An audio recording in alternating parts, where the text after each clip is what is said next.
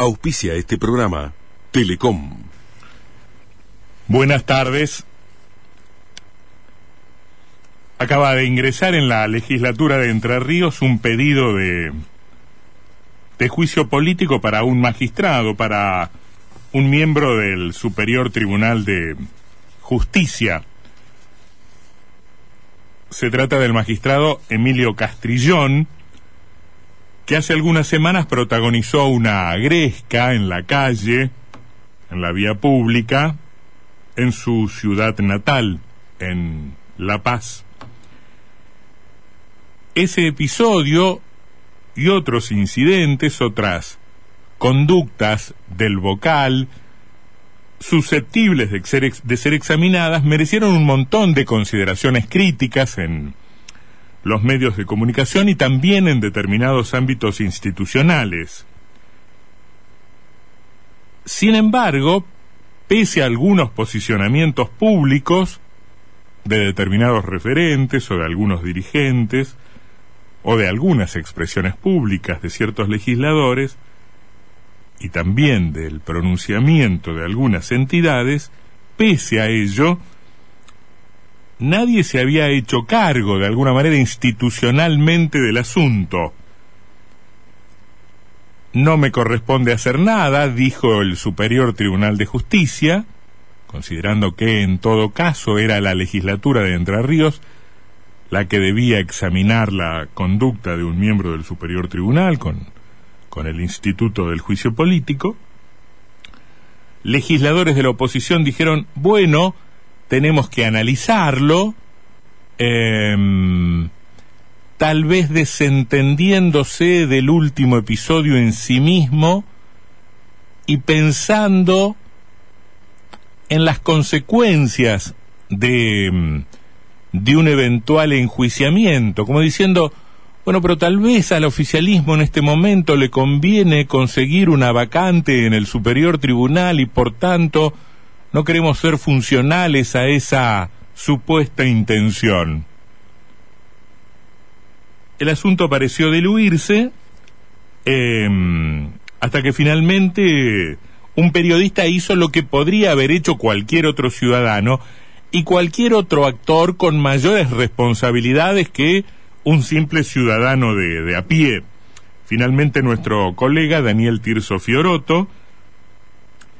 que es periodista y ciudadano de tiempo completo, fue nomás hasta la, hasta la legislatura y por mesa de entrada de la Cámara de Diputados presentó un pedido de enjuiciamiento para un miembro del Superior Tribunal de Justicia. En un punto tiene sentido esto, o se le puede encontrar algún sentido por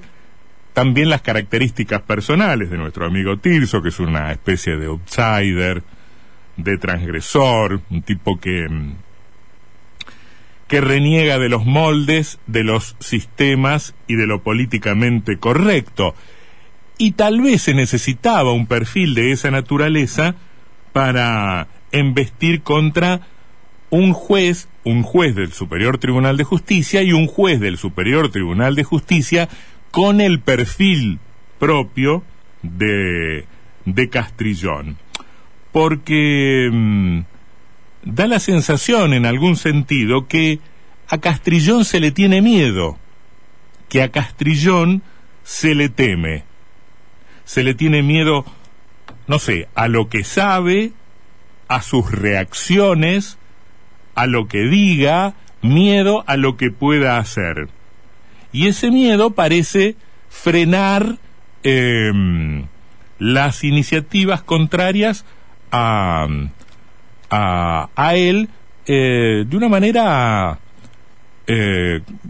infrecuente, ¿no? No, no suele suceder con, con todos los personajes eh, en situaciones parecidas o, o análogas. Más, incluso en la presentación de Fioroto se compara el comportamiento de Castrillón o algunos de sus actos con los actos por los que se juzga a otros miembros del Poder Judicial y se llega a la conclusión, por lo menos en la denuncia, de que se castiga a otros por mucho menos de lo que a, Castrillón se le perdona. Bueno, Fioroto no tuvo miedo y fue hoy a, lo- a los tribunales y denunció a, a Castrillón. Hablando del supuesto mal desempeño del juez, eh, hablando de las denuncias que contra él pesan por violencia de género y mencionando, leo este párrafo de manera casi textual porque es contundente, mencionando las reiteradas conductas de Castrillón demostrativas de la falta de mesura, equilibrio, autocontrol, decoro, deferencia, circunspección y compostura para el ejercicio de sus funciones como miembro del Superior Tribunal de Justicia. Digamos, implacable la caracterización eh, contenida en esa denuncia, que alude a varios episodios, no solamente a este último entrevero en una esquina de la ciudad de La Paz, cuando de manera intempestiva el miembro del Superior Tribunal de Justicia ingresó a un a un a un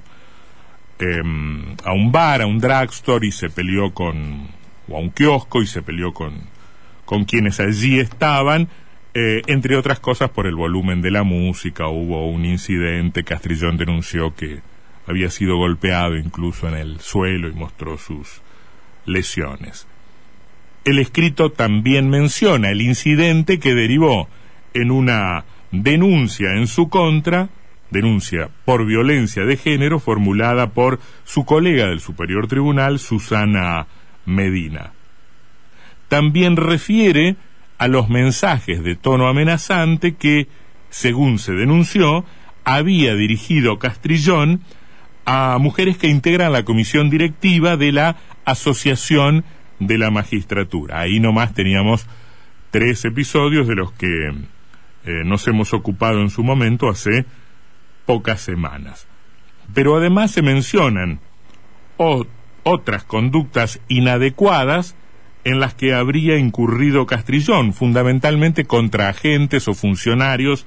del Poder Judicial. Toma, por ejemplo, el caso, en su momento publicado por el semanario Análisis, de una empleada judicial que había sido víctima eh, de violencia física, en reiteradas oportunidades de violencia física, mental y de amenazas. Hecho que en su momento motivó la intervención de varias dependencias del Poder Judicial, como, como por ejemplo la Fiscalía de Género o la Dirección de Gestión Humana del Superior Tribunal. Eh, en un hecho de ribetes tan insólitos que a partir de la denuncia la mujer debió ser protegida con una custodia apostada en su domicilio particular. Le preguntaran a ese policía qué está haciendo acá, estoy protegiendo a una persona de las amenazas del presidente o, del miembro, o de un miembro del Superior Tribunal de Justicia. Em,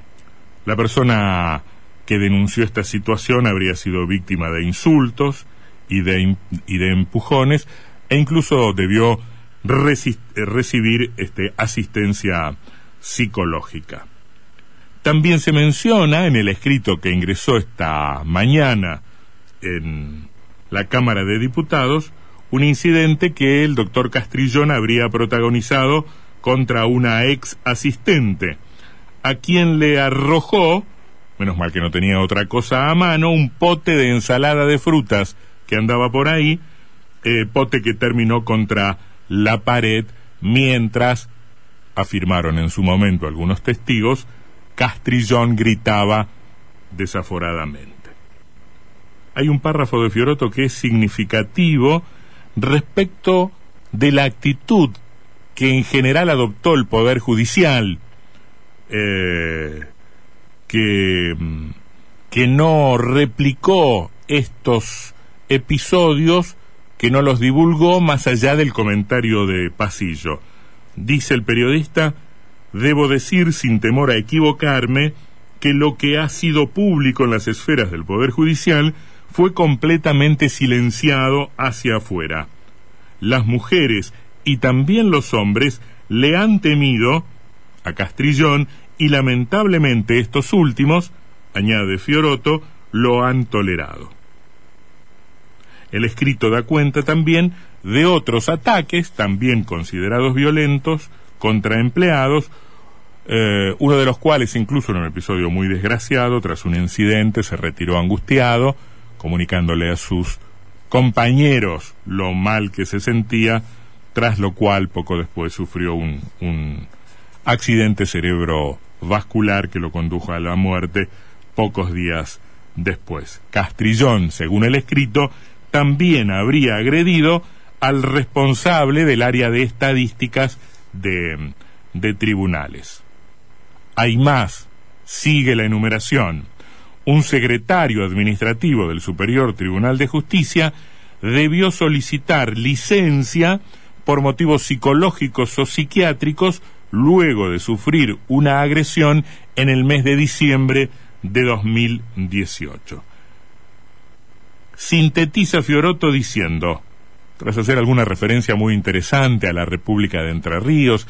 y a lo que eh, de tradición republicana tiene esta provincia de entre todas sus hermanas del país. Dice, servidores públicos que cometen atropellos una y otra vez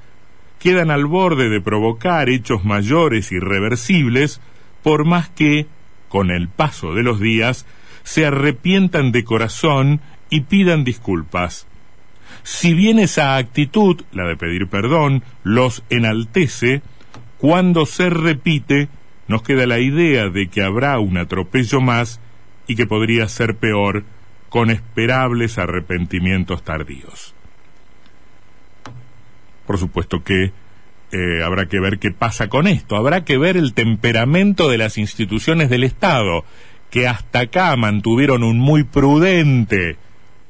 eh, soy indulgente en la elección del adjetivo, un prudente silencio, habrá que ver qué hacen, particularmente en la Cámara de Diputados, y habrá que ver qué hace el propio Castrillón, que por supuesto tendrá